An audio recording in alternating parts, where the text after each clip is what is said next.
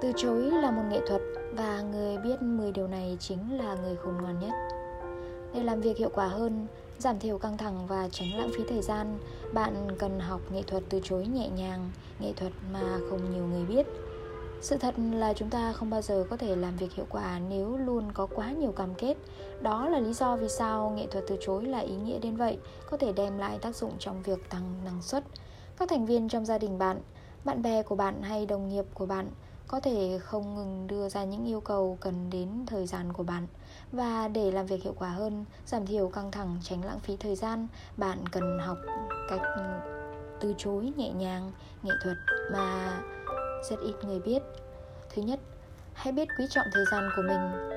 Khi hiểu rõ những điều bạn nhận lời, đồng nghĩa với bao nhiêu thời gian của bạn bị mất đi, bạn sẽ biết lời từ chối nên được thực hiện thường xuyên hơn hãy trung thực với lời nói rằng, hiện tại tôi không thể, công việc của tôi đang quá tải rồi.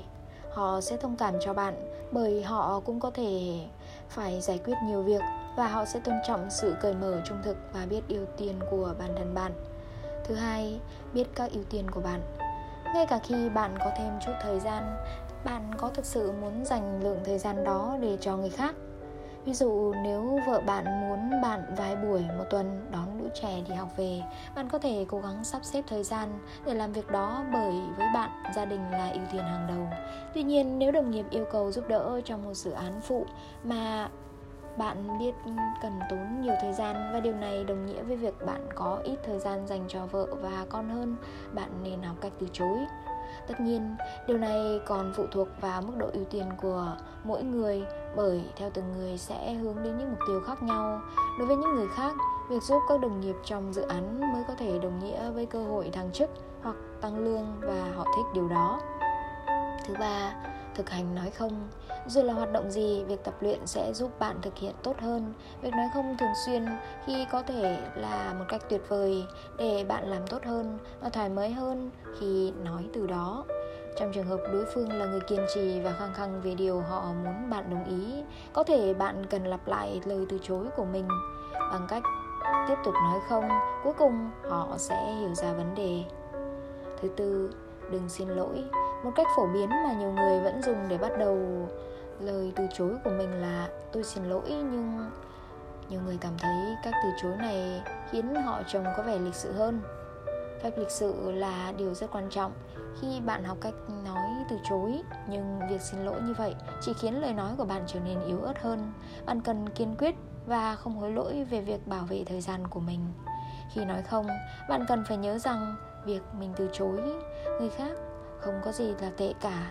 Bạn có mọi quyền để đảm bảo có thời gian cho những việc quan trọng nhất đối với mình. Thứ năm, không cần phải luôn tốt nhất.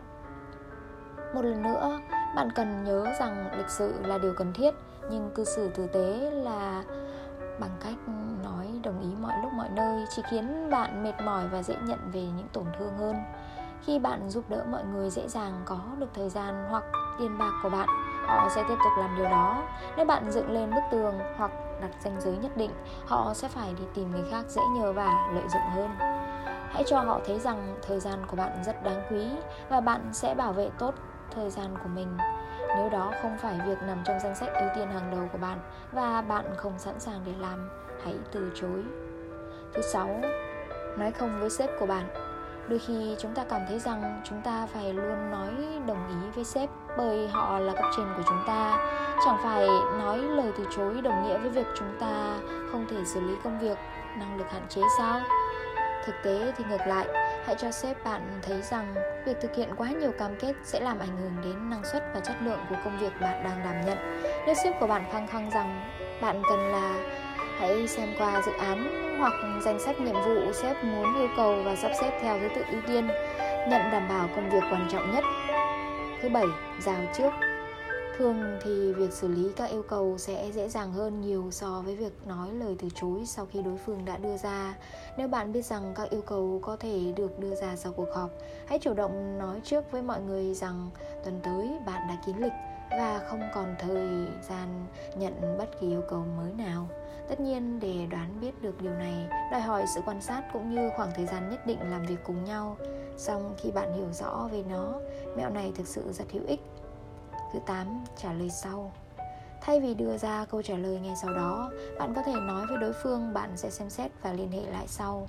Khoảng thời gian đó sẽ giúp bạn cân nhắc rõ hơn về các ưu tiên của mình.